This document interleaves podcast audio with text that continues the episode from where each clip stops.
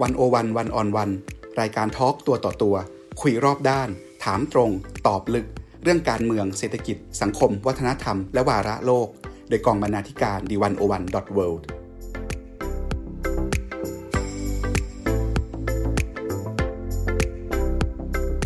สวัสดีค่ะคุณผู้ฟังขอต้อนรับเข้าสู่รายการหนึ่งศูนย์หนึ่ง One-on-One ในรูปแบบพอดแคสต์วันนี้เราจะพาทุกท่านไปสำรวจสถานการณ์การแพร่ระบาดของไวรัสโควิด สิบเก้า ที่ประเทศอินโดนีเซียค่ะถ้ามองดูในกลุ่มประเทศอาเซียนนะคะอินโดนีเซียถือว่าเป็นหนึ่งในประเทศที่มีผู้ติดเชื้อและผู้เสียชีวิตสูงเป็นอันดับต้นๆคำถามสำคัญคืออะไรเป็นสาเหตุที่ทำให้อินโดนีเซียมีจำนวนผู้ติดเชื้อและผู้เสียชีวิตมากขนาดนี้รัฐบาลมีมาตรการรับมือและมาตรการเยียวยาผู้ที่ได้รับผลกระทบจากไวรัสยังไงและไวรัสตัวนี้ส่งผลกระทบกับการเมืองเศรษฐกิจและสังคมของอินโดนีเซียยังไงบ้างวันนี้ดิฉันอยู่กับผู้ช่วยศาสตราจารย์ดร.อรอนงค์ทิพย์พิมลจากสาขาวิชาประวัติศาสตร์คณะศิลปศาสตร์มหาวิทยาลัยธรรมศาสตร์ค่ะวันนี้ดิฉันการธีราภูริวิไกรดำเนินรายการค่ะ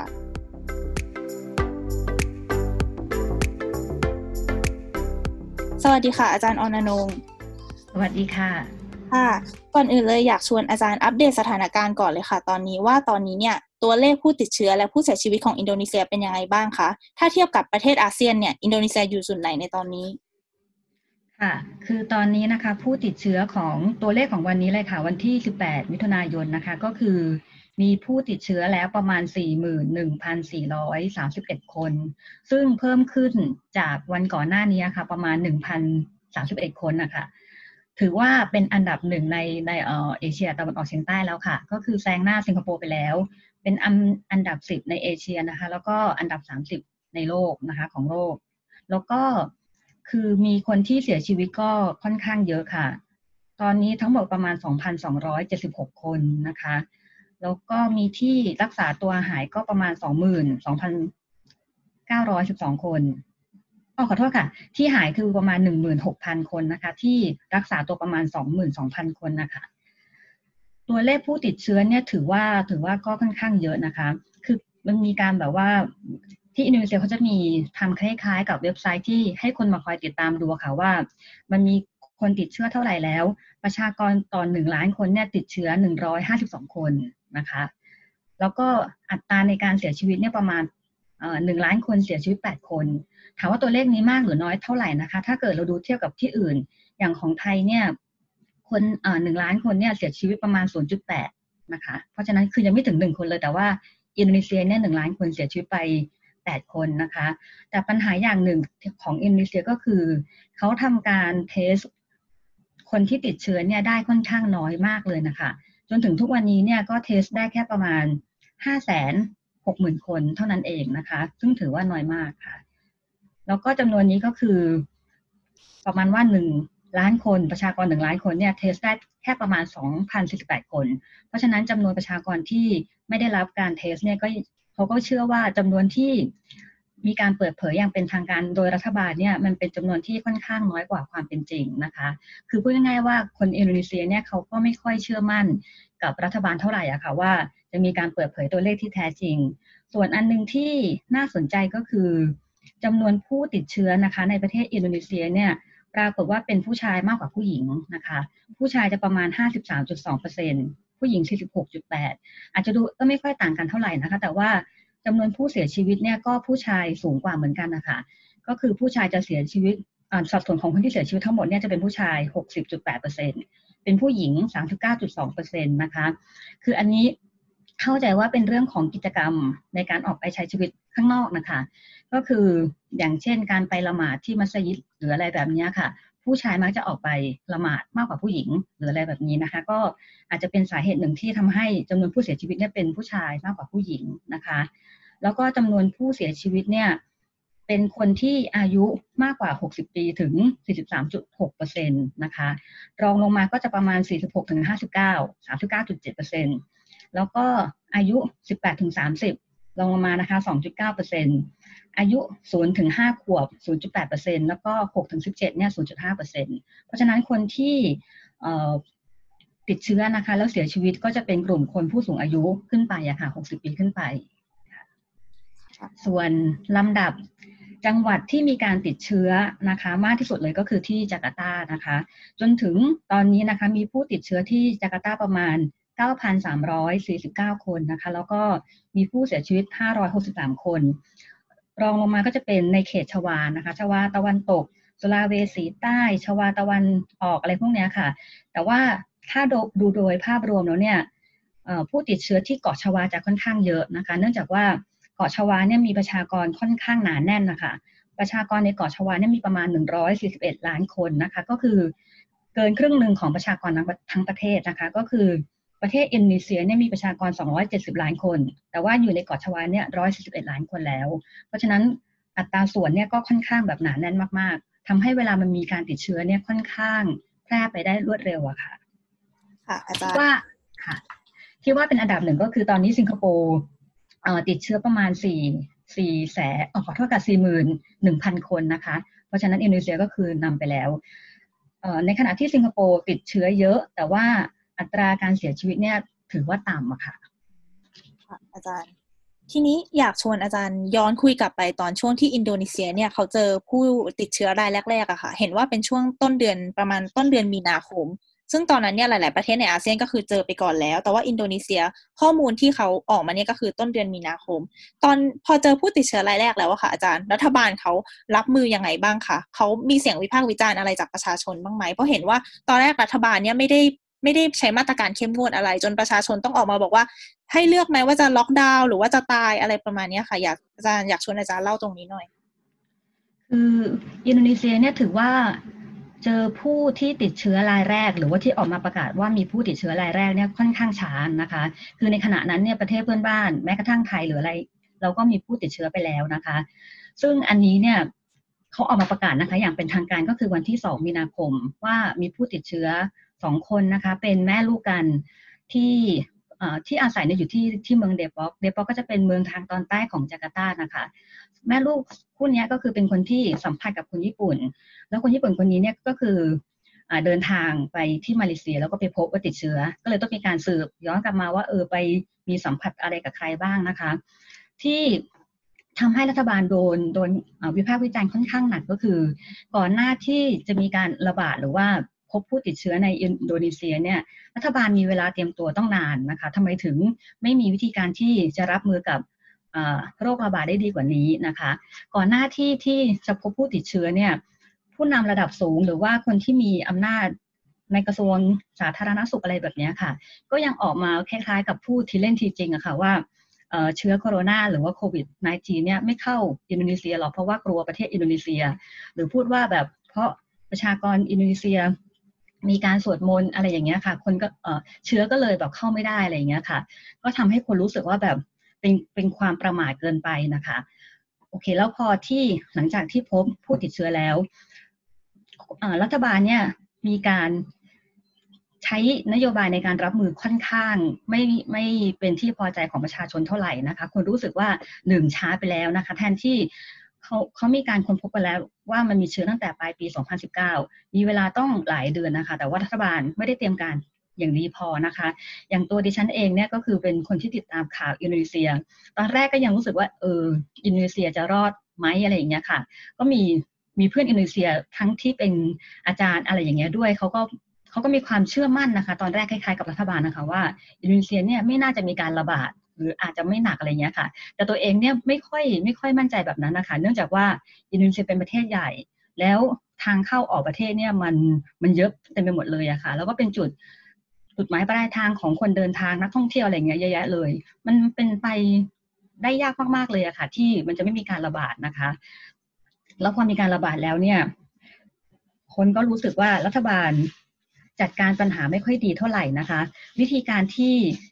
รับมือเนี่ยถือว่าช้ามากๆนะคะเมื่อเทียบกับประเทศอื่นๆหรือเมื่อเทียบกับสเกลหรือว่าขนาดของประเทศนะคะคือตรวจพบวันที่สองนะคะแต่ว่ากว่าที่จะประกาศ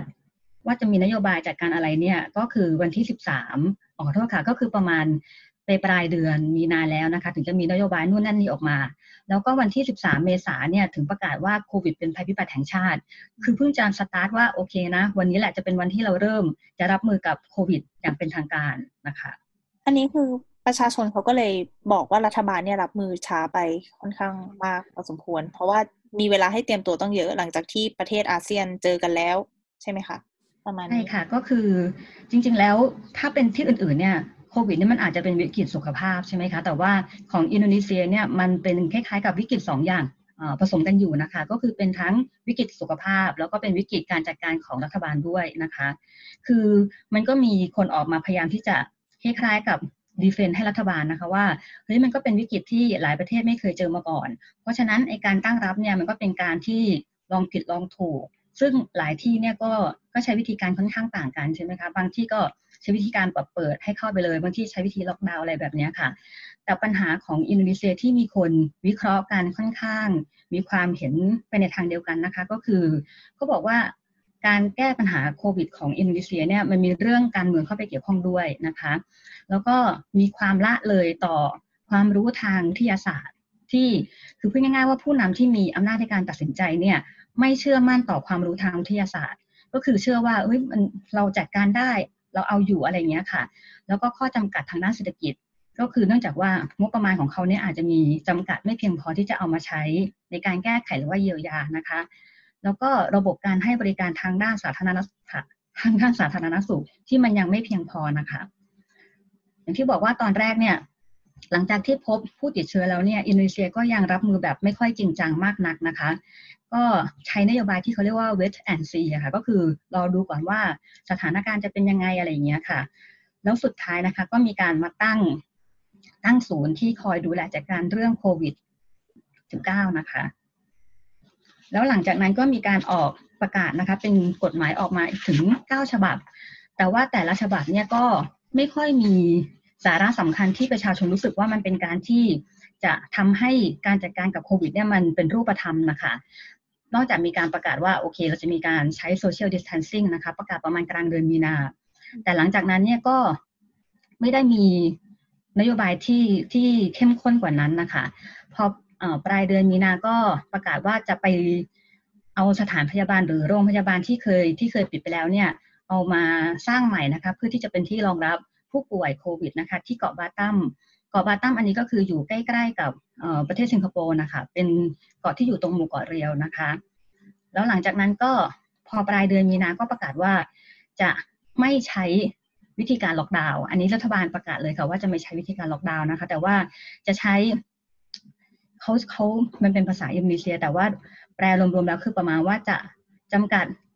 รักษาระยะห่างทางสังคมแบบแบบสเกลแบบใหญ่ๆเลยนะคะแล้วก็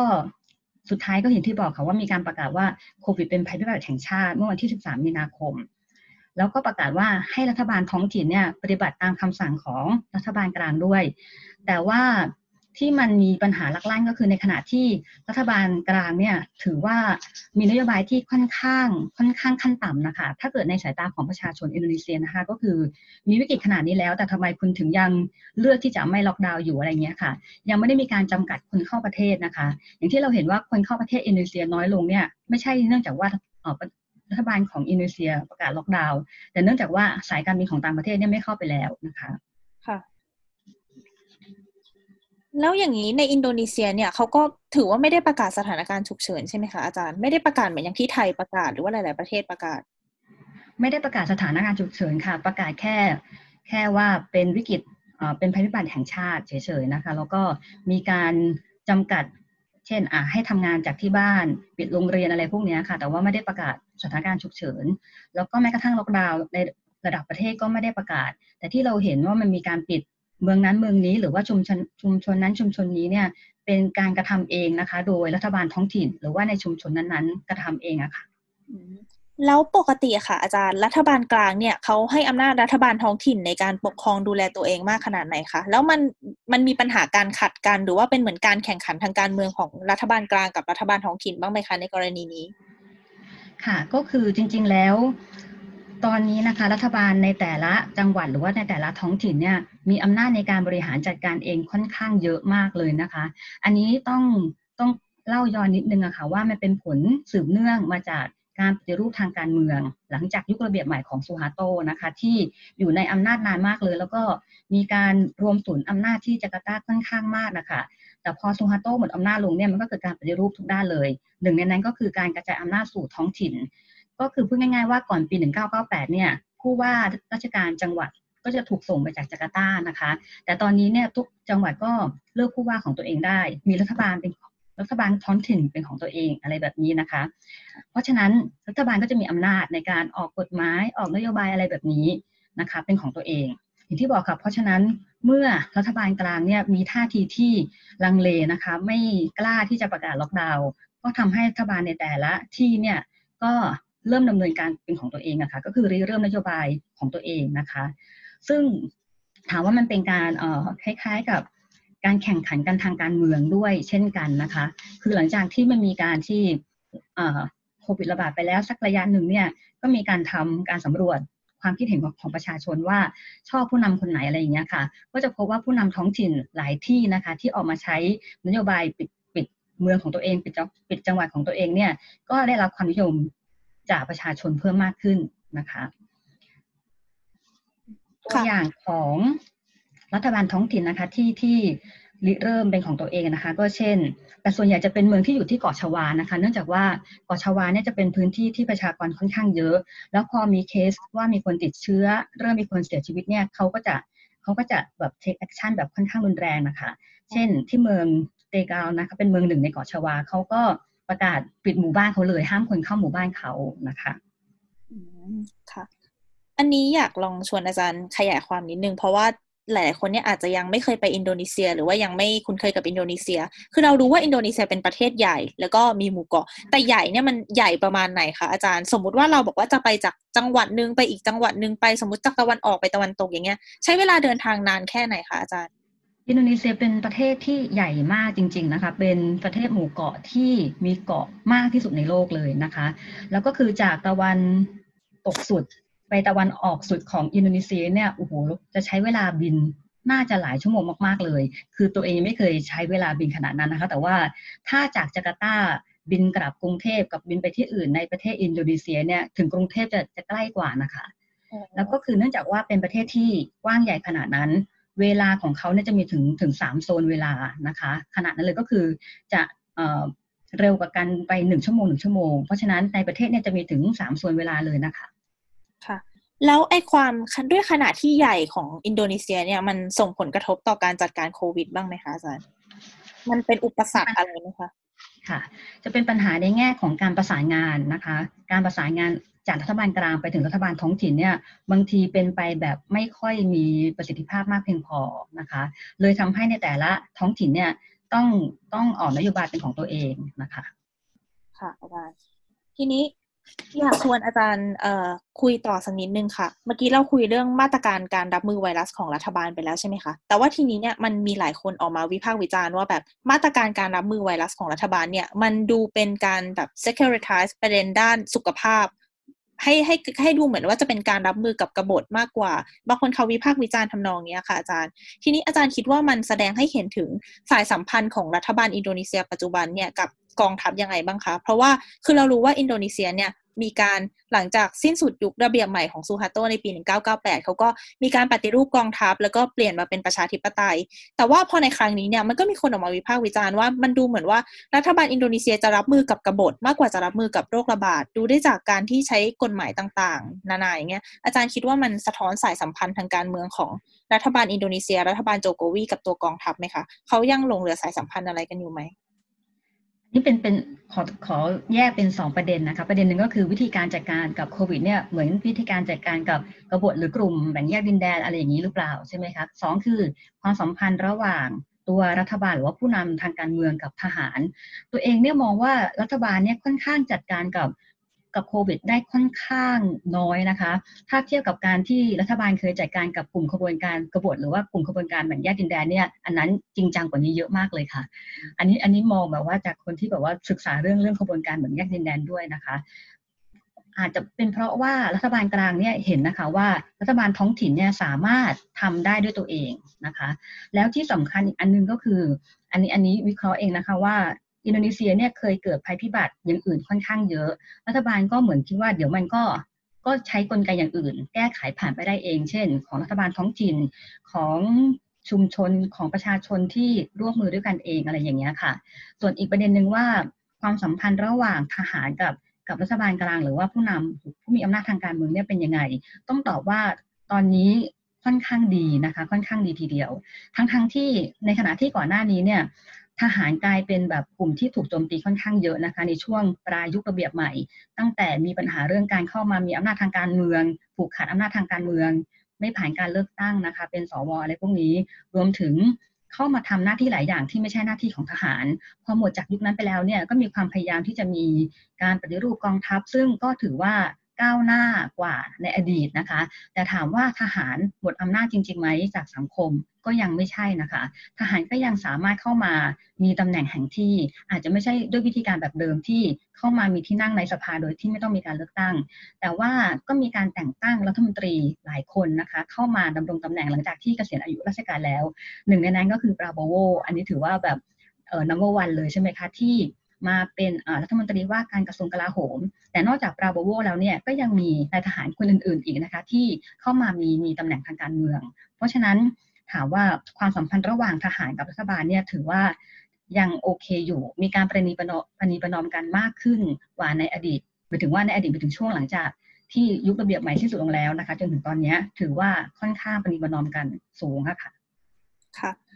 เมื่อกี้เราคุยกันไปแล้วว่าอินโดนีเซียเนี่ยมีผู้ติดเชื้อและผู้เสียชีวิตมากเป็นอันดับหนึ่งของอาเซียนแล้วตอนนี้อยากชวนอาจารย์ลองวิเคราะห์ไหมคะว่าทำสาเหตุที่เขามีผู้ติดเชื้อและผู้เสียชีวิตมากที่สุดขนาดเนี้ยมันมาจากอะไรบ้างมาจากมาตรการการรับมือของรัฐบาลอย่างที่เราพูดกันไปบ้างแล้วไหมมาจากขนาดทางพื้นที่ขนาดใหญ่ของเขาไหมหรือว่ามันมาจากประชาชนเองด้วยที่ลักษณะการใช้ชีวิตสังคมวัฒนธรรมของเขาอะค่ะมันเลยก่อให้เกิดยอดที่สูงขนาดนี้ค่ะสูงขนาดนี้เนี่ยคือมันมีหลายมีมีหลายปัจจัยนะคะอันดับแรกก็คือระบบสาธารณสุขที่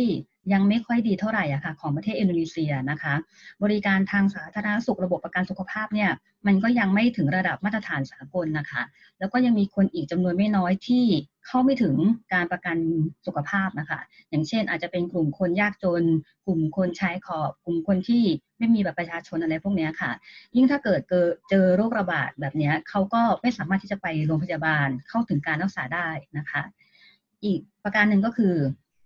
รัฐบาลค่ะการที่รัฐบาลออกมาตรการค่อนข้างล่าช้าแล้วก็ปฏิบัติงานแบบไม่ค่อยเป็นผลเท่าไหร่ก็จะก็ส่งผลให้มีผู้ติดเชื้อแล้วก็เสียชีวิตค่อนข้างสูงคือประชาชนตอนแรกก็สับสนแล้วก็งงมากเลยค่ะว่าเราควรจะต้องปฏิบัติตัวยังไงดีนะเพราะว่ารัฐบาลไม่มีนโยบายนโยบายที่ชัดเจนเลยค่ะว่าจะยังไงจะต้องอยู่บ้านไหมหรือจะล็อกดาวน์ไหมหรืออะไรแบบนี้ค่ะนโยบายที่ค่อนข้างล่าช้าแล้วก็ไม่ดีเนี่ยทำให้คนติดเชื้อเพิ่มมากขึ้นนะคะอีกอันนึงก็คือเรื่องวัฒนธรรมและศาสนานะคะก็คือเอ่อศาสนานี่ไม่ได้หมายถึงอิสลามอย่างเดียวนะคะศาสนานี่หมายถึงทั้งอิสลามทั้งคริสต์ก็คือเขาจะมีการไปประกอบกิจกรรมแบบหรือว่าพิธีทางศาสนานะคะที่โบสถ์ที่มัสยิดเพราะฉะนั้นมันจะมีการรวมตัวกันของประชาชนค่อนข้างเยอะการติดเชื้ออะไรอย่างเงี้ยก็เลยค่อนข้างแบบเร็วแล้วก็ง่ายนะคะส่วนวัฒนธรรมเนี่ยเช่นการกินนะคะหรือว่าการทักทายอินโดนีเซียเนี่ยเขาจะยังมีการที่เวลาการใช้ชีวิตประจำวันของเขาเนี่ยอาจจะทำให้มือสัมผัสกับหน้าตากับร่างกายค่อนข้างเยอะนะคะเช่นการกินเนี่ยเขาก็ยังส่วนใหญ่แล้วก็ยังกินข้าวด้วยมืออยู่นะคะคือเป็นวัฒนธรรมของเขาแม้กระทั่งในร้านอาหารใหญ่ๆในภัตตาคารในโรงแรมอะไรอย่างเงี้ยเขาก็ยังนิยมทานข้าวด้วยมือนะคะหรือการทักทายกันเนี่ยก็จะใช้วิธีการจับมือบางทีก็เอามือมามาจูบนะคะหรือบางทีก็กอดกันหอมแก้มจูบแก้มอะไรอย่างเงี้ยค่ะก็จะทำให้การแพร่เชื้อหรือว่ารับเชื้อเนี่ยอาจจะง่ายขึ้นหรือว่าเพิ่มขึ้นนะคะรวมถึงการสูบบุหรี่ด้วยนะคะก็คือคนอินโดนีเซียเนี่ยสูบบุหรี่ค่อนข้างเยอะมากโดยเฉพาะผู้ชายซึ่งก็มีการการวิเคราะห์นะคะวิจัยว่าคนผู้ป่วยที่สูบบุหรี่เนี่ยทำให้การระบาดหรือว่าโรคเนี่ยมันมันหนักมากขึ้นนะคะส่วนเรื่องศาสนาเมื่อกี้นะคะก็คือพอพบนะคะว่ามีคนติดเชื้อตั้งแต่ต้นเดือนมีนาคมเนี่ยกลางกลางเดือนมีนาคมนะคะองค์กรผู้นำศาสนาอิสลามนะคะเขาก็ออกมาประกาศว่าโอเคต่อไปนี้เราไม่จำเป็นต้องไปละหมาดที่มัสยิดอีกแล้วนะคะให้ละหมาดที่บ้านก็ได้แต่ก็ยังมีแต่พ่วงนะคะบอกว่าแต่ว่าละหมาดวันศุกร์เนี่ยสำคัญมากนะก็คือสำหรับคนมุสลิมเนี่ย ละหมาดวันศุกร์ก็จะเป็นช่วงบ่ายนะคะเขาก็จะไปรวมตัวกันที่มัสยิดแล้วก็ละหมาดร่วมกันนะคะแต่ส่วนใหญ่ก็จะเป็นผู้ชายที่ไปอันนี้จะเป็นเหตุผลหนึ่งว่าทำไมผู้ชายถึงติดเชื้อมากกว่าผู้หญิงนะคะแต่พอสภาองค์กรผู้นำศาสนาอิสลามออกมาพูดแบบนี้เนี่ยคนก็งงๆเหมือนกันนะคะว่าเอ้าแล้วยังไงเนี่ยสุดท้ายแล้วเราละหมาดที่บ้านได้ไหมหรือว่าเรายังต้องไปละหมาดที่ที่มัสยิดอยู่ในวันศุกร์อะไรแบบนี้ค่ะแต่แม้ว่ารัฐบาลจะออกมาขอความร่วมมือนะคะว่าให้ละหมาดกันที่บ้านให้เรียนหนังสือที่บ้านให้ทำงานที่บ้านอะไรแบบนี้แต่เรื่องศาสนาเนี่ยคนก็ยังมีความเคร่งครัดอยู่อะค่ะคือหลายที่คนก็ยังยืนยืนยันว่าจะต้องไปละหมาดที่ที่มัสยิดให้ได้เนี่ยค่ะอีกประการหนึ่งนะคะประการสุดท้ายก็คือความยากจนของประชากรอินโดนีเซียที่ทำให้บางทีบ้านเรือนที่อยู่อาศัยเนี่ยค่อนข้างแออัดนะคะอยู่กันแบบเป็นชุมชนแออัดอยู่กันเยอะๆเพราะฉะนั้นจะไปทำแบบโซเชียลดิสแทนซิ่งก็ค่อนข้างลำบากนะคะรวมถึงระบบการขนส่งมวลชนที่ค่อนข้างแน่นมากๆนะคะก็คือไม่ว่าจะเป็นในรถไฟรถเมล์รถประจำทางอะไรพวกเนี้ยค่ะก็ทำให้การติดเชื้อเนี่ยมันมันค่อนข้างแบบไปได้ไกลแล้วก็ติดเชื้อกันได้ง่ายแล้วก็มีคนติดเชื้อค่อนข้างเยอะค่ะค่ะงั้นถ้าอย่างนี้อาจารย์มองว่าประชาชนเนี่ยเขาเชื่อฟังกับมาตรการที่ออกมาของรัฐบาลไหมคะหรือว่าจริงๆก็คือเชื่อฟังแต่ถ้าเป็นเรื่องศาสนาเนี่ยก็อาจจะไม่ค่อยเชื่อฟังเท่าไหร่เพราะว่ายังคิดว่าต้องไปมัสยิดอยู่ยังต้องไปละหมาดอยู่คือถ้าเป็นมีนโยบายที่ค่อนข้างชัดเจนและประชาชนเห็นว่ามันมันเป็นเหตุเป็นผลเขาเขาก็จะปฏิบัติตามนะคะแต่อย่างที่บอกว่ารัฐบาลกลางเนี่ยออกมามีนโยบายที่ไม่ค่อยชัดเจนเท่าไหร่ว่าทำอะไรได้หรือทำอะไรไม่ได้บางทีออกมาแบบครึ่งๆกลางๆและในตอนแรกเนี่ยคนก็ยังรู้สึกว่ารัฐบาลไม่ค่อยให้ความสำคัญกับเรื่องสุขภาพเท่าไหร่รัฐบาลยังมีความกลัวว่าเดี๋ยวมันจะกระทบต่อเรื่องเศรษฐกิจหรืออะไรแบบนี้หรือว่าเรื่องทางการเมืองมากกว่าเพราะฉะนั้นคนก็เลยรู้สึกว่าแบบเอ๊ะสิ่งที่ประกาศนี่มันคงจะไม่จริงจังหรือเปล่าก็เลยไม่ได้ปฏิบัติตามนะคะแล้วก็เรื่องศาสนาเนี่ยก็ต้องยอมรับว่าคนอินโดนีเซียจำนวนไม่น้อยก็มีความเคร่งครัดค่อนข้างมากนะคะคือเราอาจจะพูดกันบ่อยๆว่าอินโดนีเซียเป็นประเทศที่มีประชากรมุสลิมมากที่สุดในโลกนะคะแม้ว่าจะไม่ใช่เป็นรัฐอิสลามแต่ไม่ได้หมายความว่าเขาไม่ได้เคร่งเลยนะคะก็จะมีกลุ่มคนที่มีความยึดมั่นกับศาสนารู้สึกว่าไอ้การไปละหมาดเนี่ยเป็นเป็นสิ่งที่เขาต้องทำนะคะค่ะอยากให้อาจารย์เนี่ยช่วยเล่าเรื่องระบบสาธารณสุขของอินโดนีเซียให้เราฟังหน่อยค่ะว่าระบบของเขาเนี่ยเป็นยังไงบุคลากรทางการแพทย์ของเขาเพียงพอไหมแล้วพอเจอกับโรคระบาดขนาดใหญ่อย่างขนาดนี้เข้าไปเนี่ยระบบสาธารณสุขของเขาไหวไหมคะหรือว่ามันไปเปิดให้เห็นปัญหาอะไรบ้างหรือเปล่าคืออย่างที่อย่างที่เกิดไปแล้วบ้างนะคะว่าระบบสาธารณสุขของอินโดนีเซียเนี่ยยังไม่ค่อยดีเท่าที่ควรด้วยหนึ่งก็คือประชากรเนี่ยค่อนข้างเยอะสองคือช่องว่างระหว่าง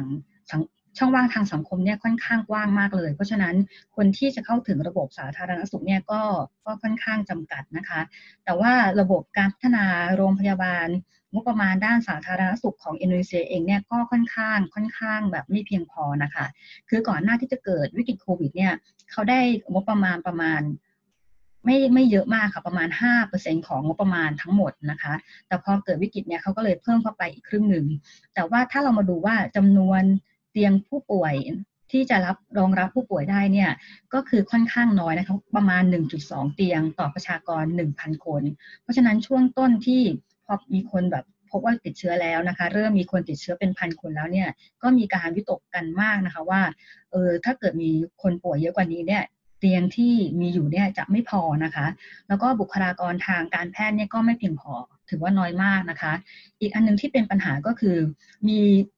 บุคลากรทางการแพทย์ที่เสียชีวิตแต่ว่าไม่มีหมายถึงว่าก็มีการมาประกาศว่ามีประมาณไม่กี่สิบคนนะคะแต่คนเชื่อว่าคนที่เสียชีวิตจากการติดเชื้อโควิดเนี่ยน่าจะมากกว่านั้นนะคะรวมถึงเขามีการประเมินกันว่าอินโดนีเซียเนี่ยต้องการเครื่องช่วยหายใจประมาณ สองหมื่นเก้าพัน เครื่องนะคะในขณะที่มีการจะมีการระบาดสูงสุดซึ่งเขาก็คาดการณ์กันว่าจะเป็นเดือนนี้นะคะแต่ว่าทั้งประเทศเนี่ยมีอยู่แค่ประมาณไม่เกิน เก้าพัน เครื่องเองนะคะก็คือ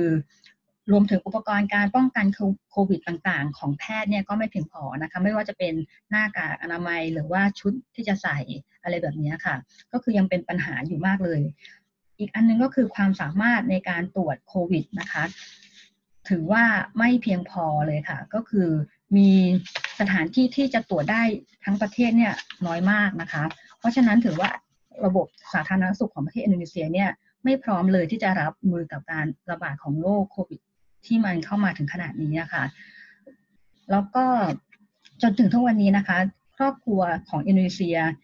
ถึง ยี่สิบเจ็ดเปอร์เซ็นต์ นะคะก็ยังเข้าไม่ถึงน้ำดื่มสะอาดเลยเพราะฉะนั้นถ้าเราบอกว่าต้องล้างมือให้สะอาดอะไรแบบนี้เนี่ยคนจำนวนแบบถึง ยี่สิบเจ็ดเปอร์เซ็นต์ ของครอบครัวครัวเรือนอินโดนีเซียเนี่ยดึงไม่ออกนะคะว่าจะเอาน้ำที่ไหนมาล้างมือเพราะว่าน้ำสะอาดที่จะดื่มได้เนี่ยยังไม่เพียงพอเลยอะค่ะ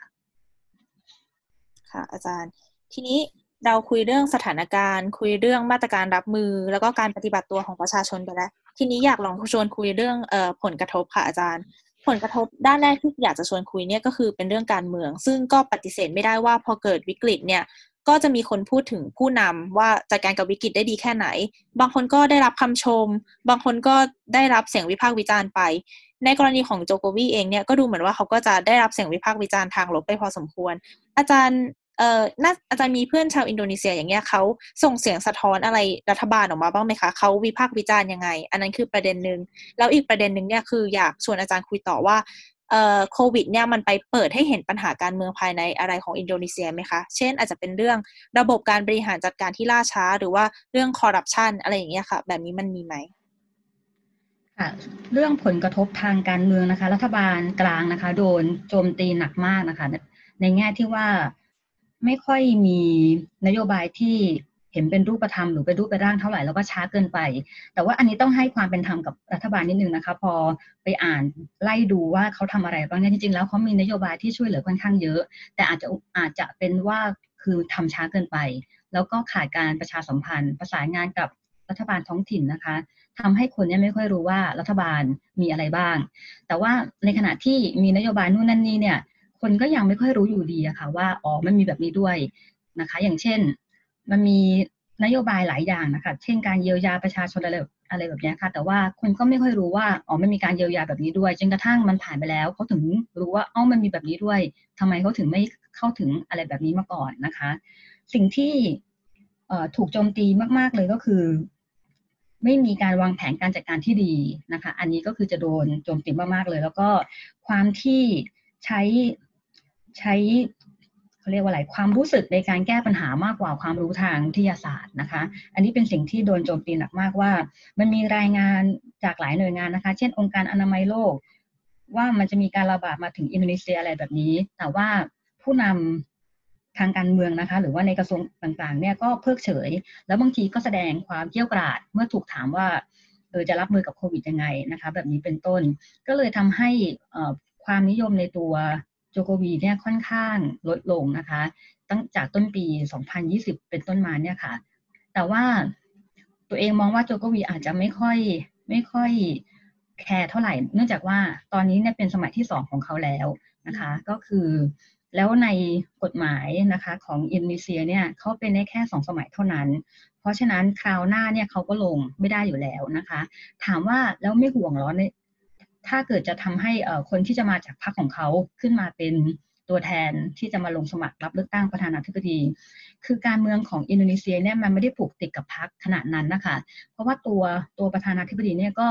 ก่อนหน้านี้ก็ไม่ใช่มาจากพรรคของของโจโควีนะคะก็จะเป็นพรรคอื่นอะไรแบบนี้มันขึ้นอยู่กับตัวบุคคลแล้วก็เครือข่ายของผู้นำทางการเมืองมากกว่านะคะค่ะอาจารย์แล้วถ้าเป็นเรื่องเศรษฐกิจล่ะคะเอ่ออินโดนีเซียเนี่ยเขาได้พอเขาเจอโควิดปุ๊บเศรษฐกิจของเขาเนี่ยเป็นยังไงบ้างอาจจะดูทั้งภาพใหญ่แล้วก็ภาพย่อยเพราะว่าเข้าใจว่าเขาน่าจะมีแรงงานรายวันหรือว่าคนที่ทำงานใน informal sector เยอะคนกลุ่มนี้ค่ะเขาได้รับผลกระทบยังไงบ้างคะตรงนี้ค่ะเศรษฐกิจเนี่ยได้รับผลกระทบหนักมากเลยนะคะโดยเฉพาะธุรกิจที่เกี่ยวข้องกับพวกเรื่องการบินการท่องเที่ยวการขนส่งโรงแรมหรือว่าร้านอาหารอะไรแบบนี้ค่ะก็คือทุกอย่างก็หยุดชะงักหมดเลยนะคะอย่างที่บอกว่าแม้ว่ารัฐบาลเนี่ยจะไม่ใช้วิธีการล็อกดาวน์แต่การปิดของของท้องที่ต่างๆด้วยตัวเองหรือการที่ประเทศอื่นๆเขาปิดตัวเองเนี่ยก็ทำให้นักท่องเที่ยวหรือคนที่จะเดินทางมาอินโดนีเซียเนี่ยก็ลดน้อยลงแล้วอินโดนีเซียเนี่ยก็ในแต่ละปีก็จะมีคนที่เข้าไปเที่ยวในประเทศเขาก็ค่อนข้างเยอะนะคะธุรกิจที่เกี่ยวข้องกับเรื่องพวกนี้ก็กระทบหนักมากอีกธุรกิจหนึ่งนะคะก็คือพวกรัฐวิสาหกิจของรัฐบาลนะคะที่ประสบกับภาวะวิกฤตค่อนข้างหนักมากเลยก็คือก่อนหน้าที่จะมีวิกฤตโค โควิดเนี่ยก็ประสบกับภาวะขาดทุนอยู่แล้วนะคะพวกรถไฟไฟฟ้าอะไรพวกนี้ค่ะแต่เขาก็มีการพยายามที่จะปรับตัวนะคะเช่นสายการบินแห่งชาติของอินโดนีเซียนะคะชื่อว่าการูด้าเขาก็ใช้วิธีการปรับตัวก็คือจากที่เคยบินระหว่างประเทศทำได้แบบว่ามีหลายเส้นทางทั่วโลกเนี่ยพอมันทำไม่ได้ปุ๊บเขาก็เลยหันมาบินในประเทศแทนนะคะหรือการใช้เครื่องบินเอาพวกเครื่องอุปโภคบริโภคที่จำเป็นในชีวิตประจำวันเนี่ยไปให้ประชาชนที่อยู่ในในตามต่างจังหวัดอะไรแบบนี้ค่ะก็เอามาช่วยนะคะในแบบนี้แล้วเขาก็คาดการณ์กันว่าเศรษฐกิจของอินโดนีเซียเนี่ยจะถดถอยอย่างมากเลยนะคะในปีนี้จากที่เคยคาดว่าจะเติบโต ห้าเปอร์เซ็นต์ ซึ่งซึ่ง ห้าเปอร์เซ็นต์ นี่เป็นตัวเลขที่อินโดนีเซียเขาเติบโตเท่านี้มาตลอดเลยนะคะคือการเติบโตทางเศรษฐกิจของอินโดนีเซียเนี่ยต้องถือว่าค่อนข้างดีนะคะเมื่อเทียบกับประเทศอื่นๆนะคะในภูมิภาคเดียวกันเขาก็คาดการณ์กันว่ามันจะเหลือประมาณ สองจุดหนึ่งเปอร์เซ็นต์ นะคะแต่ว่าในภาวะที่บางธุรกิจเนี่ยค่อนข้างมีความแบบถดถอยนะคะได้รับผลกระทบอย่างหนักแต่มีธุรกิจการสื่อสารนะคะที่เติบโตขึ้นนะคะ ศูนย์จุดห้าสามเปอร์เซ็นต์ แล้วก็นักท่องเที่ยวเมื่อกี้เราเราบอกว่านักท่องเที่ยวเข้ามาได้น้อยลงแต่ไม่น่าเชื่อว่าในไตรมาสแรกก็คือสามเดือนเนี่ยนักท่องเที่ยวก็ยังเข้าไปอยู่ได้นะคะแต่ว่าลดลงเหลือ สองจุดหกหนึ่ง ล้านคนซึ่งก็ยังถือว่ายังเยอะอยู่ลดลงประมาณ สามสิบสี่จุดเก้าเปอร์เซ็นต์ นะคะก็คือยังมีคนเข้าไปค่อนข้างเยอะแล้วเขาก็มีการคาดการณ์กันว่าบริษัทต่างๆธุรกิจต่างๆที่เป็นขนาดขนาดย่อยนะคะจะสามารถยื้อหรือว่าทนได้ถึงประมาณสามเดือนเพราะฉะนั้นนี่จึงเป็นเหตุผลหนึ่งว่าเมื่อประมาณปลายเดือนที่แล้วอะค่ะรัฐบาลก็ออกมาประกาศว่าจะมีการกลับสู่ภาวะปกติแต่เป็นปกติแบบแบบ new normal นะคะอย่างที่อย่างที่พวกเราก็ก็คุ้นกันซึ่งเขาก็บอกว่าถ้าไม่เปิดในช่วงในช่วงนี้นะคะถ้ายังปิดอยู่ยังล็อกดาวน์แบบไม่เป็นทางการเนี่ยถ้าไปเปิดเอาเดือนสิงหาเนี่ยธุรกิจหลายอย่างอาจจะไม่ไหวแล้วนะคะอาจจะประสบกับปัญหาวิกฤตจนกระทั่งแบบล่มสลายไม่สามารถที่จะต้านทานได้อีกแล้วนะคะแล้วก็มีสิ่งที่ออกมาเป็นนโยบายที่ช่วยเหลือนักธุรกิจเช่นกันนะคะเช่นมีการลดดอกเบี้ยเงินกู้ของธนาคารต่างๆอะไรพวกนี้นะคะแต่ว่าอันนี้เป็นรัฐมนตรีว่าการกระทรวงการคลังนะคะเขาออกมาพูดว่าที่มันน่าเป็นห่วงก็คือพวกธุรกิจขนาดเล็กแล้วก็ขนาดกลางต่างๆนะคะเพราะว่าช่วงวิกฤตเศรษฐกิจปี หนึ่งเก้าเก้าเจ็ด หนึ่งเก้าเก้าแปด เนี่ยธุรกิจแบบนี้เนี่ยผ่านมาได้นะคะไม่เป็นอะไรเลยแต่เขาเขาเกรงว่าโควิดเนี่ยจะทำให้ธุรกิจแบบนี้เนี่ยมันกระทบหนักกว่าในตอนนั้นอีกเนื่องจากว่าคนเนี่ยออกจากบ้านไม่ได้การทำกิจกรรมอะไรต่างๆเนี่ยก็คือไม่มีเลยเพราะฉะนั้นก็น่าเป็นห่วงมากๆนะคะค่ะอาจารย์แล้วถ้าอะค่ะต่อเลยต่อก่อนเลยค่ะส่วนคนที่เป็นคนที่กลุ่มคนที่เปราะบางเนี่ยได้รับผลกระทบค่อนข้างหนักมากเลยค่ะเนื่องจากว่าเป็นทั้งในแง่ไม่มีเอ่อกำลังพอนะคะที่จะซื้อพวกเครื่องป้องกันต่างๆนานานะคะเช่นพวกเอ่อหน้ากากอนามัยหรือว่าเจลล้างมือหรืออะไรพวกนี้แล้วก็ไม่สามารถที่จะปฏิบัติตามนโยบายเอ่อเว้นระยะห่างทางสังคมทางฟิสิกอลได้เนื่องจากว่าอย่างที่บอกว่าบ้านก็เล็กนะคะอยู่กันเป็นชุมชนแออัดอะไรแบบนี้ก็ไม่สามารถที่จะที่จะปฏิบัติตามนโยบายของของรัฐได้รวมถึงจะให้หยุดงานเลยก็ทำไม่ได้นะคะหรือบางคนพอเขาตกงานเลยเนี่ยเขาไม่มีไม่มีเงินเก็บที่จะมาช่วยในการแบบซัพพอร์ตการดำเนินชีวิตประจำวันได้นะคะค่ะแล้วอย่างนี้เนี่ยรัฐบาลเขามีมาตรการเยียวยาประชาชนยังไงบ้างคะอาจารย์ทั้งอาจจะเป็นทั้งในด้านเศรษฐกิจหรือว่าด้านสังคมหรือว่ามิติต่างๆด้วยนโยบายของรัฐบาลนะคะอย่างที่บอกว่าจนถึงปลายเดือนมีนาเนี่ยก็ยังไม่มีนโยบายที่ชัดเจนเท่าไหร่ทั้งๆที่มันมีคนติดเชื้อนะคะพบพบเคสแรกตั้งแต่ต้นเดือนมีนาคมแล้วแต่จนปลายเดือนมีนาเนี่ยก็ยังไม่ค่อยมีนโยบายที่ชัดเจนนะคะเพิ่งจะมามีนโยบายที่ชัดเจนเนี่ยก็คือช่วงประมาณต้นเดือนเมษายนนะคะคืออย่างที่บอกว่ารัฐบาลอินโดนีเซียเนี่ยค่อนข้างชะล่าใจนะคะก่อนหน้าที่จะมีพบผู้ติดเชื้อในประเทศตัวเองเนี่ยหลังจากที่เกิดระบาดที่จีนอย่างหนักแล้วเนี่ยรัฐบาลอินโดนีเซียก็ยังออกมาพูดว่าเราจะต้องเน้นการพัฒนาเศรษฐกิจนะคะตอนนี้แหละเป็นโอกาสทองของเราแล้วเราต้องหนุนให้คนมาท่องเที่ยวประเทศเราเพราะว่าประเทศอื่นเนี่ยเกิดวิกฤตแบบนี้อะไรอย่างเงี้ยค่ะก็ยังรู้สึกว่าเออมันเป็นโอกาสที่ที่เราจะได้นะคะแต่พอพบว่าโอ้มันก็หนักแล้วก็ลุกลามมาถึงประเทศตัวเองนะคะนโยบายที่รัฐบาลใช้นะคะก็คือไปเพิ่มงบประมาณนะคะในในโปรแกรมที่ ก่อนหน้านี้เคยเป็นโปรแกรมของรัฐบาลอยู่แล้วก็คือก็จะมีของพวกกระทรวง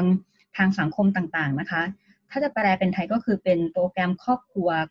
ของความหวังนะคะก็คือจะเป็นโปรแกรมที่ช่วยเหลือประชาชนที่ค่อนข้างมีรายได้น้อยนะคะช่วยเหลือเป็นครอบครัวเช่นปีหนึ่งได้ สองจุดสี่ ล้านนะคะต่อครอบครัวก็จะเพิ่มให้เป็น สามจุดสี่ ล้านต่อครอบครัวอะไรอย่างเงี้ยค่ะอันนั้นอันหนึ่งนะคะอีกอันหนึ่งก็คือเรียกว่าเป็นบัตรที่จะได้รับเครื่องบริโภคนะคะก็คือในอินโดนีเซียเนี่ยเขาจะมีของที่จำเป็นต่อการบริโภคเขากำหนดเอาไว้เก้าอย่างนะคะซึ่งดิฉันจำไม่ได้ตอนนี้ว่ากี่ว่ามีอะไรบ้างนะคะแต่เก้าอย่างก็เช่นมีข้าวสารมีน้ำมันมีนู่นมีนี่อะค่ะก็คือเป็นของที่สำหรับบริโภคในชีวิตประจำวันนะคะก็คือมีบัตรนี้นะคะบัตรนี้ก็คือจะเอาไปแลกได้ว่าพอมีบัตรนี้ปุ๊บก็สามารถไปเอานะคะจากรัฐบาลได้แล้วก็อีกอันนึงนะคะเป็นบัตรของเป็นบัตรของผู้ทำงานนะคะเช่นคนที่เคยมีอาชีพนะคะแต่ว่าตกงานในช่วงนี้นะคะก็สามารถเอาบัตรนี้เนี่ยไปขอรับความช่วยเหลือจากรัฐบาลได้นะคะแต่สามอันนี้เนี่ยก็จะมีคนที่กล่าวว่าตัวเองเนี่ยเข้าไม่ถึงความช่วยเหลือแบบนี้นะคะเช่นไม่มีบัตรประชาชนหรือไม่รู้ว่าจะต้องไปเข้าช่องทางไหนอะไรแบบนี้เป็นต้นนะคะนอกจากที่สามโปรแกรมนี้แล้วนะคะก็มีการใช้นโยบายเช่นช่วยจ่ายค่าไฟนะคะช่วยชะลอการจ่ายหนี้นะคะของประชาชนแล้วก็เพิ่มงบประมาณให้ท้องถิ่นในการรับมือกับโควิดนะคะแต่คนก็ยังประเมินว่ามันไม่เพียงพอนะคะแล้วก็การให้ข้อมูลเนี่ยยังเป็นปัญหามากๆคือคนไม่รู้เลยว่ามันมีนโยบายแบบนี้รวมถึงมีคนที่เข้าไม่ถึงความช่วยเหลือเนี่ยเยอะมากนะคะแล้วพอโดนโจมตีมากๆนะคะก็เลยมีการเพิ่มนโยบายเข้าไปอีกอย่างหนึ่งนะคะก็คือให้เงินเยียวยาเดือนละหกแสนรูเปียห์นะคะหกแสนรูเปียห์เนี่ยเป็นเงินไทยก็ประมาณ หนึ่งพันสามร้อย บาทนะคะก็คือจะให้สามเดือนก็คือช่วงตั้งแต่เดือนเมษายนถึงเดือนมิถุนายนให้กับประชาชนที่ที่ไม่ได้อยู่ในเขตจาการ์ตาแล้วก็ปริมณฑลนะคะก็แล้วก็ต้องไม่ใช่คนที่อยู่ในโปรแกรมสามอันที่ที่พูดไปตอนแรกด้วยค่ะก็คือที่จะได้รับบัตรคนทำงานหรือว่าบัตรที่จะเอาไปแลกเครื่องอุปโภคบริโภคอะไรพวกนี้นะคะแต่ว่าเงื่อนไขเนี่ยค่อนข้างยุ่งยากมากๆเลยนะคะเช่นต้องไปลงทะเบียนในระดับหมู่บ้านก่อนอะไรอย่างนี้ต้องมีการยืนยันจริงนะคะว่าตกงานเพราะโควิดแล้วก็ไม่เคยได้รับความช่วยเหลืออื่นๆเลยจากรัฐบาลมาก่อนหน้านี้นะคะแล้วก็ขั้นตอนก็คือจะรับเป็นเงินสดหรือว่าโอนเข้าบัญชีก็ได้แต่ว่ามันมีเสียงสะท้อนเยอะนะคะว่าคนเนี่ยเข้าไม่ถึงนะคะความช่วยเหลืออันนี้ยังไม่ทั่วถึงเท่าไหร่อะค่ะค่ะอาจารย์เราจะเห็นว่าตอนนี้เนี่ยใครๆก็พูดว่าเราต้องใช้ชีวิตแบบ new normal แล้ว new normal ของคนอินโดนีเซียเนี่ยเป็นยังไงบ้างคะอาจารย์หรือว่ารัฐบาลเนี่ยเขากำหนดอะไรมาให้เป็น new normal บ้างในอินโดนีเซียnew normal ของอินโดนีเซียเนี่ยถ้าเกิดเป็นคนไทยก็อาจจะรู้สึกว่าเอ้ยคล้ายๆกันนะคะก็คือจะมีการจำกัดการเข้าถึงสถานที่ต่างๆเช่นอาจจะมีการแบบเข้าได้ประมาณห้าสิบคนหนึ่งร้อยคนอะไรอย่างเงี้ยค่ะตามห้างแบบนี้นะคะแต่บางทีมันก็ปฏิบัติได้ยากคนก็จะแบบไม่ไม่ค่อยเชื่อฟังเท่าไหร่หรือต้องใส่หน้ากากนะคะแต่อันนี้เนี่ยคนอินโดนีเซียก็ไม่ค่อยใส่มากเท่าไหร่อะค่ะรวมถึงเวลาที่เข้าไปนั่งรับประทานอาหารเนี่ยบางร้านก็จะมีมีคล้ายๆกับมีแผ่นพลาสติกมากั้นเอาไว้อย่างเงี้ยค่ะค่ะแล้วถ้าเป็นเรื่องเอ่อเรื่องศาสนาเนี่ยค่ะเขามีข้อกำหนดไหมคะว่าเวลาอย่างสมมติไปละหมาดหรือไปทำพิธีกรรมทางศาสนาเนี่ยจะต้องทำยังไงเช่นอาจจะต้องนั่งห่างๆกันจากที่แต่เดิมเนี่ยก็ชิดกันเรื่องศาสนาเนี่ยยังไม่ค่อยมียังไม่ค่อยมีมาตรการออกมาเท่าไหร่อะค่ะซึ่งอันนี้คิดว่าเป็นจุดเป็นจุดที่น่าเป็นห่วงอันนึงเหมือนกันนะคะนี่คือในขณะที่อย่างอื่นๆเนี่ยมีการบอกว่าจะเข้าห้างก็ต้องมีการสแกนเข้าออกคล้ายๆของเรานะคะแต่ว่าศาสนาเนี่ยยังไม่ยังไม่ค่อยชัดเจนว่าจะจะให้มีมาตรการยังไงนอกจากว่าบอกว่าให้ละหมาดที่บ้านก็ได้ซึ่งคนก็ไม่ค่อยไม่ค่อยเชื่อฟังกันอยู่แล้วเนี่ยค่ะคนก็คิดว่าจะต้องออกไปข้างนอกค่ะค่ะ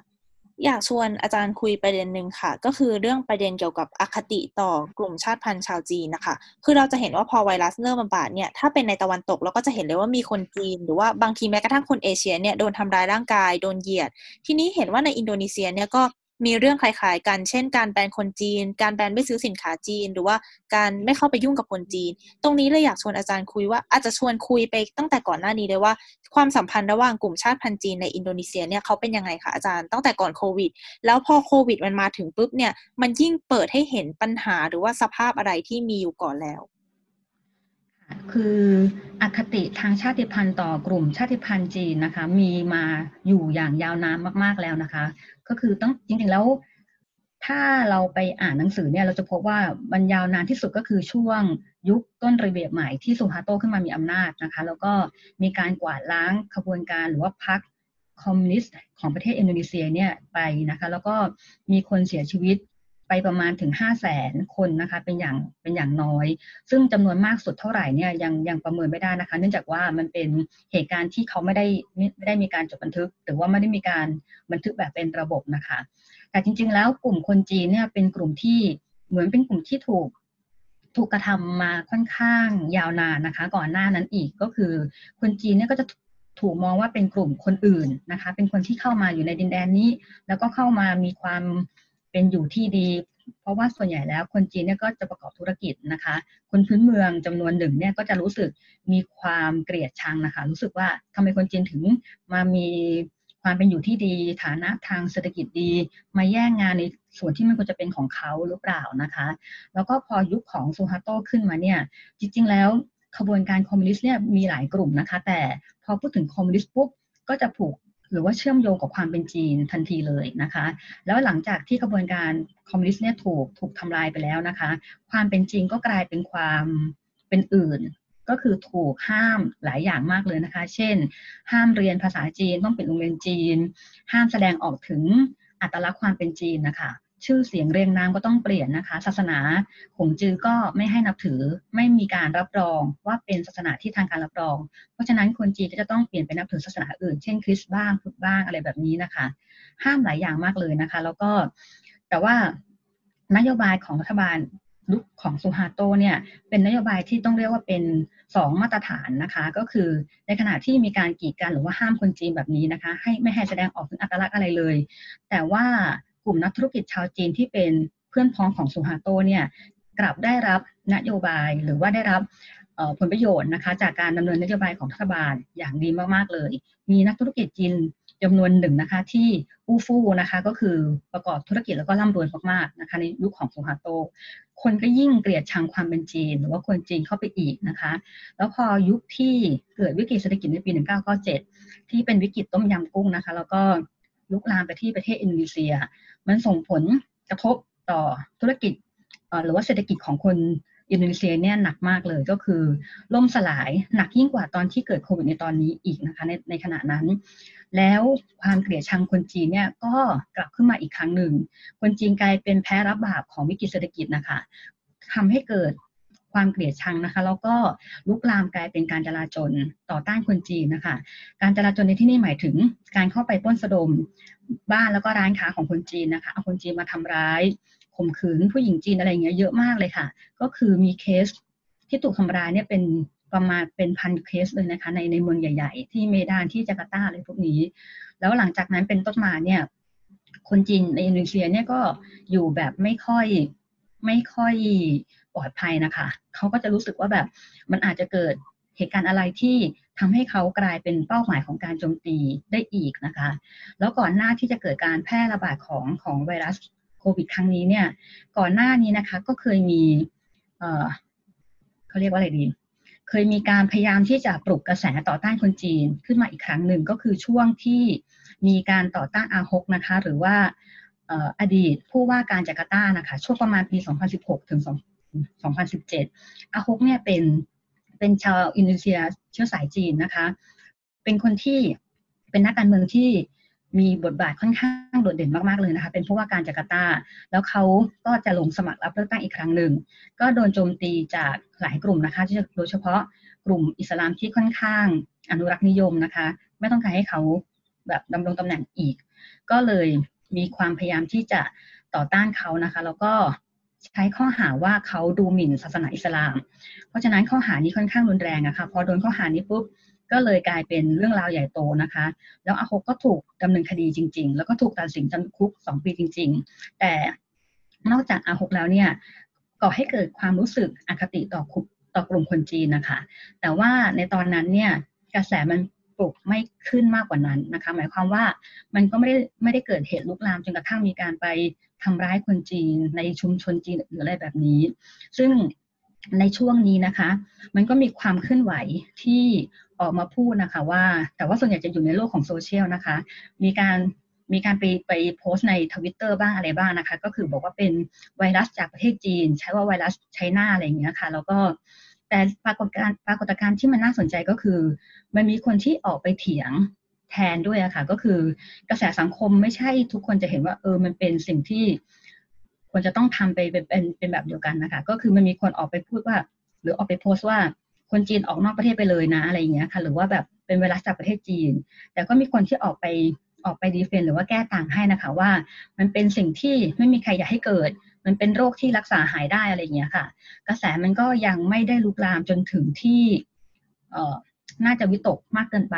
แต่คนจีนในอินโดนีเซียเนี่ยเขาก็อยู่แบบค่อนข้างระแวดระวังนะคะเขาก็กลัวอยู่เหมือนกันว่ามันจะลุกลามขึ้นมากกว่านี้หรือเปล่าแต่จนถึงทุกวันนี้เนี่ยก็ยังเป็นที่ที่น่าดีใจว่ามันยังไม่ไม่ลุกลามมากไปกว่านั้นนะคะค่ะอาจารย์คะแล้วอาจารย์มองเห็นอะไรที่น่าสนใจในกรณีการจัดการวิกฤตของอินโดนีเซียไหมคะถ้าถ้ามองแบบรวมๆไม่ได้เจาะจงประเด็นอะไรเช่นหลายคนเขาจะพูดกันถึงเยอะมากเรื่องที่เจ้าหน้าที่อินโดนีเซียเขาแต่งเขาแต่งตัวเป็นผีไปสกัดไม่ให้คนออกจากบ้านหรือว่าบางพื้นที่ที่อาจจะเป็นท้องถิ่นหน่อยก็คนไม่ยอมกักตัวก็เอาไปกักตัวที่บ้านที่เขาลือกันว่าเป็นบ้านผีสิงเลยคือตรงเนี้ยมองมุมนึงเราก็รู้สึกว่าก็เป็นความคิดที่สร้างสรรค์ดีแต่ว่าถ้ามองอีกมุมนึงอย่างเงี้ยมันสะท้อนภาพลักษณะทางสังคมวัฒนธรรมของอินโดนีเซียอะไรบ้างไหมคะหรือว่าลักษณะทางสังคมวัฒนธรรมของเอเชียอุตสาคเนย์โดยรวมเลยอะค่ะคือสิ่งหนึ่งที่ที่เห็นว่ามันน่าสนใจมากๆเลยก็คือเรื่องการร่วมมือร่วมใจของภาคประชาสังคมของอินโดนีเซียนะคะอย่างที่บอกว่าพอหวังพึ่งรัฐบาลไม่ได้นะคะรัฐบาลมีนโยบายก็ไม่ชัดเจนเท่าไหร่พวกภาคประชาสังคมเนี่ยเขาก็เลยเหมือนพึ่งพากันเองออกมาตรการหรือว่านโยบายที่เขาทำกันเองในชุมชนในจังหวัดหรือว่าในหมู่บ้านของเขานะคะรวมถึงการที่มีคนมาแต่งผีแล้วก็มานั่งให้คนกลัวด้วยนะคะจริงๆแล้วไม่ใช่เจ้าหน้าที่นะคะแล้วก็ไม่ใช่การริเริ่มของรัฐบาลด้วยนะคะเป็นคล้ายๆกับว่าในชุมชนเนี่ยเขาคิดกันขึ้นมาเองว่าแบบเออใช้วิธีนี้ดีไหมอะไรอย่างเงี้ยค่ะแล้วก็มีการรีคูดอาสาสมัครว่าใครอาสาจะมาแต่งผีแบบเนี้ยเพื่อที่จะมาเหมือนทำให้คนรู้สึกว่ากลัวแล้วก็ไม่กล้าออกจากบ้านนะคะแล้วผีที่เขาเลือกใช้ก็คือเป็นผีที่ใช้ผ้าดิบนะคะสีขาวมาห่อก็คือคล้ายๆกับศพของชาวมุสลิมที่ก่อน ท, ที่เวลาเขาเอาไปฝังนะคะก็จะห่อด้วยผ้าดิบแบบนี้ซึ่งเป็นผีที่คนอินโดนีเซียเขาก็เขาก็มีความกลัวมากเลยเนื่องจากว่าเชื่อว่าเป็นผีที่ค่อนข้างแบบเฮี้ยนมากๆลุกขึ้นมานั่งได้นี่ก็คือจะต้องแบบน่ากลัวมากนะคะมันก็สะท้อนถึงความเชื่อเรื่องเรื่องเรื่องผีนะคะซึ่งมันมีมาก่อนศาสนาทุกศาสนาในภูมิภาคนี้ความน่าสนใจก็คือเมื่อมีศาสนาเข้ามาแล้วเนี่ยความเชื่ออื่นๆหรือความเชื่อดั้งเดิมแบบนี้เนี่ยมันก็ไม่หายไปด้วยนะคะแต่มันมีมันมีเรื่องเล่าอีกนะคะว่าพอมันมีคนออกมาแบบเป็นอาสาสมัครแต่งผีเนี่ยคนพอใช้ไปสักระยะหนึ่งแล้วเนี่ยคนไม่กลัวนะคะคนออกมาแห่อยากเป็นอาสาสมัครกันเยอะเลยรู้สึกเป็นเรื่องสนุกอะไรอย่างเงี้ยค่ะก็คืออยากจะมาเป็นอาสาสมัครกับเขาด้วยแบบนี้นะคะส่วนเรื่องเอาคนไปกักกันในในบ้านผีสิงก็ก็ก็ทำนองเดียวกันนะคะก็คือความเชื่อเรื่องผีเนี่ยยังฝังแน่นอยู่ในความเชื่อของประชาชนอินโดนีเซียค่อนข้างเยอะมากเลยแต่อันนี้ก็เป็นอันหนึ่งนะคะที่ชาวมุสลิมในที่อื่นๆอาจจะมีความไม่ค่อยสบายใจเท่าไหร่คือมองว่าเอ๊ะเป็นมุสลิมเนี่ยมันต้องไม่เชื่อเรื่องผีสิทำไมถึงจะมีความเชื่อเรื่องผีปรากฏอยู่ในสังคมที่เป็นชาวมุสลิมอะไรแบบนี้นะคะทีนี้อยากขยายเรื่องเรื่องประชาชนที่ว่าเขารับมือยังไงซึ่งตัวเองมองว่ามันเป็นเคสที่น่าสนใจนะคะว่าเออทำไมถึงแบบทำอะไรขึ้นมาได้มากขนาดนี้นะคะอย่างที่บอกว่า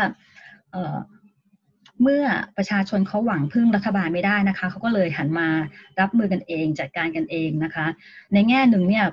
มันคือมันมองได้ได้สองแง่นะคะแง่หนึ่งก็คือประชาชนค่อนข้างเข้มแข็งใช่ไหมคะมีความแบบร่วมมือร่วมใจกันเองแต่ในทางกลับกันเนี่ยมันก็สะท้อนว่า ประชาชนไม่เชื่อมั่นรัฐบาลนะคะคือไม่คิดว่ารัฐบาลเนี่ยเป็นที่พึ่งได้ทั้งๆที่มันควรเป็นหน้าที่ของรัฐบาลที่จะมาช่วยเหลือเหลือประชาชนนะคะส่วนกลุ่มคนที่ที่เป็นเป้าหมายหลักนะคะของความช่วยเหลือของชาวบ้านด้วยกันเองเนี่ยก็คือคนที่ค่อนข้างเป็นคนกลุ่มเปราะบางนะคะพวกคนยากคนจนคนที่ตกงานนะคะคนที่ทำงานใน informal sector นะคะหรือว่าคนที่เข้าถึงระบบสาธารณสุขไม่ได้นะคะเช่นไม่มีบัตรประชาชนอะไรพวกนี้หรือว่ากลุ่มกลุ่มพวก แอล จี บี ที กลุ่ม transgender อะไรพวกนี้ค่ะก็จะได้รับความช่วยเหลือเป็นอันดับแรกๆนะคะของพวกกลุ่มชาวบ้านที่ลุกขึ้นมาทำอะไรต่างๆกันเองนะคะซึ่งความช่วยเหลือเนี่ยมันก็แบ่งได้เป็นสอง สองระดับนะคะระดับแรกก็คือบริจาคเลยค่ะเป็นทั้งเงินหรือว่าถุงยางชีพนะคะที่จะมีพวกข้าวของที่จำเป็นนะคะอีกอันนึงก็คือเป็นการสนับสนุนให้เกิดอาชีพนะคะเช่นคนที่เคยทำงานเย็บผ้าเนี่ยแล้วเขาตกงานในช่วงนี้เนี่ยก็มีการไปช่วยให้เขาสามารถผลิตหน้ากากอนามัยหรืออะไรแบบนี้เขาก็จะมีอาชีพขึ้นมาได้นะคะ ทีนี้สิ่งนี้เนี่ยมันมันอยู่ในรากฐานวัฒนธรรมของคนอินโดนีเซียด้วยอะค่ะคือในอินโดนีเซียเนี่ยมันจะมีวัฒนธรรมที่ชื่อว่ากอตองรอยองนะคะกอตองรอยองมันแปลว่าร่วมแรงร่วมใจอะค่ะมันเป็นวัฒนธรรมจริงๆมันเป็นของชวามาก่อนนะคะแต่ว่ามันถูกใช้เป็นวัฒนธรรมแห่งชาติเลยอะค่ะเคยมีคณะรัฐมนตรีของอินโดนีเซียนะคะในในอดีตใช้ชื่อว่าคณะรัฐมนตรีชุดกอตองรอยองก็คือร่วมแรงร่วมใจกันนะคะก็คืออธิบายว่ามันก็คือการที่คล้ายๆกับเวียนกันไปช่วยเหลือค่ะเช่นตอนนี้กลุ่มคนนี้ต้องการความช่วยเหลือก็จะไปช่วยเหลือกลุ่มนี้ก่อนนะคะ อีกอันนึงก็คือวัฒนธรรมแบบมูชาวารามูชาวาราเนี่ยคำนี้ก็เป็นคำที่ที่สำคัญมากๆนะคะแปลว่าการปรึกษาหารือกันจริงๆแล้วมันเป็นมันเป็นนโยบายที่อาเซียนเคยใช้ด้วยนะคะเวลาเราอ่านหนังสือเรื่องอาเซียนเนี่ยมันจะมีคำว่ามูชาวาราก็คือเป็นนอมที่ที่อาเซียนใช้ก็คือพวกชาวบ้านหรือว่าชดพวกชุมชนต่างๆเนี่ยเขาก็ยึดมั่นอยู่กับสองหลักการนี้ว่าสิ่งที่ออกไปเป็นเป็นแอคชั่นของพวกเราเนี่ยมันผ่านการปรึกษาหารือกันมาแล้วนะคะด้วยการตั้งอยู่บนฐานว่าเราต้องช่วยเหลือซึ่งกันและกันนอกจากนั้นเนี่ยในหลายชุมชนนะคะเขามีการตั้งคลินิกออนไลน์ขึ้นมาเองนะคะก็คือไม่รอรัฐบาลมีการตั้งเว็บไซต์ตั้งคลินิกออนไลน์แล้วก็คอยรายงานให้ประชาชนทราบนะคะว่าตอนนี้มันเกิดอะไรขึ้นแล้วนะคะมีคนติดเชื้อกี่คนแล้วแล้วก็มีสถานที่กักตัวตรงไหนบ้างอะไรพวกนี้ค่ะรวมถึงเป็นช่องที่จะที่จะให้ประชาชนเข้ามารายงานนะคะเช่นพบเคสตรงไหนเชื้อตรงไหนอะไรพวกนี้ซึ่งถือว่าทำให้การเข้าถึงข้อมูลของของประชาชนเนี่ยทำได้ดีขึ้นนะคะแล้วก็เข้าถึงได้มากกว่าที่รัฐบาลทำให้ประชาชนอีกนะคะนอกจากนั้นนะคะก็ยังมีการตั้งเป็นคล้ายๆกับกลุ่มอาสาสมัครในหลายที่ในหลายที่เลยอะค่ะเช่นมีการทำงานหลายอย่างนะคะตั้งแต่กระจายข่าวให้ประชาชนให้ให้ความรู้นะคะแล้วก็ให้กำลังใจรวมถึงถ้าประชาชนที่ต้องการที่จะไปตรวจโควิดแต่ไม่ทราบว่าจะไปยังไงเขาก็จะพาไปนะคะรวมถึงดูแลคนที่ถูกกักตัวช่วยกระจายพวกข้าวของเครื่องใช้ที่จำเป็นนะคะรวมถึงไปเป็นอาสาสมัครทางการแพทย์ด้วยซึ่งพวกนี้ค่ะถือว่าค่อนข้างประสบความสำเร็จแล้วก็มีการจัดการวางแผนที่ดีกว่ารัฐบาลอีกด้วยซ้ำนะคะในบางด้านจนกระทั่งมีคนพูดว่าทำไมไม่เอาพวกกลุ่มคนเหล่านี้ไปวางแผนให้รัฐบาลซะเลยเพราะดูว่ามันมีการจัดการที่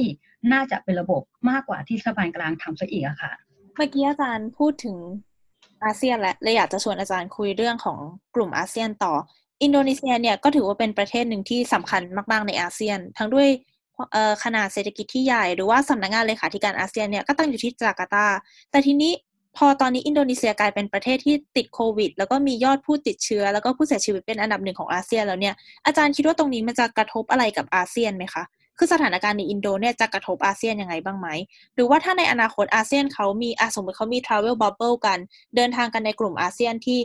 ที่สถานการณ์ดีขึ้นแล้วเนี่ยแล้วอินโดนีเซียสถานการณ์ยังดูไม่ดีขึ้นเลยอาจารย์คิดว่าอินโดจะได้รับผลกระทบตรงนี้ด้วยไหมคะคิดว่าถ้าถ้าในอาเซียนจะมาเริ่มแบบเปิดให้มีการเดินทางกันได้แล้วเนี่ยคิดว่าอินโดนีเซียน่าจะน่าจะเป็นประเทศที่น่าจะยังให้เข้าไม่ได้นะคะถ้าพูดแบบใจร้ายเนื่องจากว่าตัวเลขผู้ติดเชื้อก็ค่อนข้างเยอะอะไรอย่างเงี้ยค่ะแล้วก็ระบบการเทสของเขาก็ค่อนข้างไม่มีประสิทธิภาพเท่าไหร่คือ คนก็ไม่เชื่อนะคะคนก็ไม่เชื่อมั่นว่าตัวเลขที่ประกาศเนี่ยเป็นตัวเลขที่เป็นจริงเขาก็คาดการณ์กันว่ามันน่าจะมากกว่านี้เยอะเลยนะคะเพราะฉะนั้นถ้าอาเซียนจะเปิดแล้วเนี่ยอินโดนีเซียน่าจะยังไม่พร้อมนะคะหรือถ้าเกิดจะเปิดเนี่ยเราก็อาจจะต้องมีวิธีการคัดกรองหรือกักตัวอะไรที่ที่ที่มีประสิทธิภาพซึ่งตัวเองมองว่าอินโดนีเซียเนี่ยน่าจะยังไม่พร้อมนะคะในในขณะนี้แต่เขาอาจจะไปทำอย่างอื่นได้อะค่ะแต่ว่าถ้าพูดถึงการเดินทางในอาเซียนด้วยกันเองเนี่ยอินโดนีเซียน่าจะยังพร้อมน้อยกว่าประเทศอื่นๆนะคะค่ะแล้วการที่สถานการณ์ในอินโดนีเซียเป็นอย่างนี้อาจารย์มองว่ามันกระทบอาเซียนยังไงบ้างไหมคะอย่างสำนักเลขาธิการอาเซียนนะคะอาจารย์ก็ตั้งอยู่ที่อินโดนีเซียแล้วการที่อินโดนีเซียมีผู้ติดเชื้อเยอะขนาดนี้มันส่งผลกระทบหรือเปล่าว่ามันเลยทำให้อาเซียนไม่ได้ออกมาแสดงท่าทีอะไรได้อย่างเต็มที่ในวิกฤตครั้งนี้ค่ะคิดว่าอาเซียนเองเนี่ยก็คือเกือบทุกประเทศที่เป็นประเทศหลักๆในอาเซียนได้รับผลกระทบค่อนข้างค่อนข้างหนักนะคะโอเคเรามีประเทศกลุ่มประเทศลาวเวียดนามกัมพูชานะคะที่ตัวเลขผู้ติดเชื้อเนี่ยค่อนข้างน้อยแต่ว่าประเทศอื่นๆที่เหลือเนี่ยไม่ว่าจะเป็นอินโดนีเซียสิงคโปร์มาเลเซียฟิลิปปินส์ซึ่งไทยนะคะซึ่งจะเป็นประเทศหลักๆที่ก็คือในอาเซียนมันจะมีอยู่หลายหลายกลุ่มใช่ไหมคะแต่ว่ากลุ่มประเทศที่เคยมีระดับการพัฒนาเศรษฐกิจค่อนข้างดีเนี่ยกลับเป็นประเทศที่มีผู้ติดเชื้อค่อนข้างเยอะตอนนี้ตรงนี้คิดว่าอาเซียนเนี่ยน่าจะทำอะไรไม่ได้คล่องไปอีกนานเลยค่ะเนื่องจากว่าประเทศกลุ่มหลักๆของอาเซียนเนี่ยก็ประสบปัญหาวิกฤตในประเทศตัวเองก็คือตอนนี้แต่ละประเทศก็อาจจะต้องแค่ว่าจะช่วยเหลือตัวเองยังไงให้สามารถข้ามพ้นวิกฤตได้นะคะเพราะฉะนั้นคิดว่าจะกระทบต่อต่อการทำงานร่วมกันหรือว่าการเติบโตของอาเซียนเนี่ยแน่ๆเลยนะคะค่ะอาจารย์ก็เป็นคนหนึ่งที่ศึกษาเกี่ยวกับอินโดนีเซียมานานนะคะแล้วก็ได้เดินทางไปประเทศอินโดนีเซียอยู่บ่อยๆอาจารย์คิดว่าวิกฤตครั้งนี้ค่ะมันจะทิ้งร่องรอยอะไรไว้ให้ในอินโดนีเซียบ้างไหมคะหรือว่าอินโดนีเซียหลังจากนี้เนี่ยพอสถานการณ์เริ่มคลี่คลายหรือว่าพอโควิดหมดไปแล้วเนี่ยอินโดนีเซียในยุค post covid เนี่ยน่าจะเป็นยังไงบ้างคิดว่าอินโดนีเซียเนี่ยคงจะได้รับบทเรียนเรื่องเรื่องการจัดการเรื่องการวางแผนนะคะรวมถึงการที่ควรจะพัฒนาประชาธิปไตยที่เขามีความภาคภูมิใจเนี่ยไปสู่มิติอื่นๆคือหลังจากที่ผ่านพ้นวิกฤตช่วงยุคระเบียบใหม่ของซูฮาโตมาแล้วเนี่ยอินโดนีเซียก็มีการพัฒนาประชาธิปไตยนะคะซึ่งเขาก็ได้รับการยกย่องมากนะคะว่าโอ้ประชาธิปไตยเข้มแข็งกว่าประเทศอื่นๆในภูมิภาคเดียวกันอะไรแบบนี้แต่ตัวเองมองว่ามันยังไม่เกิดประชาธิปไตยในมิติอื่นๆนะคะเช่นเรื่องสุขภาพหรือการดูแลกลุ่มคนใช้ขอบอะไรพวกนี้คิดว่าในอนาคตเนี่ยอินโดนีเซียควรจะทำให้มันเกิดกระบวนการประชาธิปไตยในในด้านอื่นๆนะคะเช่นด้านสุขภาพอะไรพวกนี้แล้วก็ในอนาคตเนี่ยแม้ว่านะคะในอนาคตโควิดก็คงจะจะคลี่คลายไปนะคะแต่มันก็น่าจะเกิดสิ่งอื่นๆขึ้นได้อีกนะคะในประเทศอินโดนีเซียเช่นมันอาจจะเกิดภัยพิบัติอื่นๆที่เนื่องมาจากการเปลี่ยนแปลงสภาพภูมิอากาศหรือว่าสิ่งแวดล้อมหรืออะไรพวกนี้นะคะเพราะฉะนั้นถ้าเกิดอินโดนีเซียไม่ปรับตัวเนี่ยมันก็จะเกิดวิกฤตแบบนี้อีกนะคะนอกจากนี้ก็คือเรื่องระบบการศึกษาของประเทศอินโดนีเซียนะคะโดยเฉพาะระดับอุดมศึกษานะคะช่วงที่เกิดวิกฤตเศรษฐกิจออกขอโทษค่ะช่วงที่เกิดวิกฤตโควิดเนี่ยมันแสดงให้เห็นเลยค่ะว่าสังคมการศึกษาของอินโดนีเซียเนี่ยเปลี่ยนเร็วมากเลยนะคะคือก่อนหน้านี้เนี่ยเขามีการพูดกันว่าอินโดนีเซียจะเข้าสู่ระบบสังคมออนไลน์ สี่จุดศูนย์ นะคะคล้ายๆกับที่ที่เกิดขึ้นที่ประเทศเราและช่วงที่รัฐบาลบอกว่าให้เรียนจากบ้านหรือว่าให้ทำงานจากบ้านเนี่ยตอนแรกคนก็คิดว่าไม่พร้อมนะคะทำไม่ได้หรอกอะไรอย่างเงี้ยแต่ปรากฏว่าเมื่อมีการใช้ระบบการเรียนออนไลน์จริงๆแล้วเนี่ยมันได้รับผลดีมากกว่าที่เขาคาดการเอาไว้เขาก็รู้สึกว่าอันนี้มันก็เป็นช่องโอกาสหนึ่งเหมือนกันนะคะที่เขารู้สึกว่าเอ๊ะจริงๆแล้วก่อนหน้านี้ที่เราคิดว่ามันอาจจะทำได้ช้าไม่ได้หรอกแต่เหมือนโควิดมาเป็นตัวเร่งปฏิกิริยานะคะให้เขาสามารถที่จะพัฒนาการศึกษาให้มันมากขึ้นซึ่งก็มีคนวิเคราะห์ไว้ค่ะว่าไอ้การที่เรียนออนไลน์แบบนี้เนี่ยมันก็มีข้อจำกัดมากมายนะคะเช่นคนอาจจะเข้าถึงอินเทอร์เน็ตได้น้อยหรือคนที่เข้าไปถึงอินเทอร์เน็ตเนี่ยก็จะไม่มีโอกาสได้เรียนนะคะแต่ว่าคนที่คนอินโดนีเซียที่เข้าถึงอินเทอร์เน็ตเนี่ยก็มีประมาณครึ่งหนึ่งนะคะของประชากรทางประเทศซึ่งก็ถือว่าเยอะก็คือคนประมาณหนึ่งร้อยสามสิบล้านคนนะคะก็เข้าถึงอินเทอร์เน็ตได้ทีนี้คนมองว่าการที่ถ้าระบบการเรียนแบบในระดับในระดับอุดมศึกษาเนี่ยมันไปอยู่ในออนไลน์แบบนี้เนี่ยมันก็จะเป็นการ คล้ายๆกับลดช่องว่างทางการศึกษานะคะก็คือใครก็สามารถที่จะเรียนแบบนี้ได้มันไม่จำเป็นต้องมานั่งกระจุกตัวอยู่แค่ที่ในมหาลัยเท่านั้นมันจะไม่ถูกข้อจำกัดด้วยเรื่องที่นั่งในมหาลัยอีกแล้วใครก็สามารถเรียนได้อะไรแบบนี้ค่ะคิดว่าอันนี้น่าจะเป็น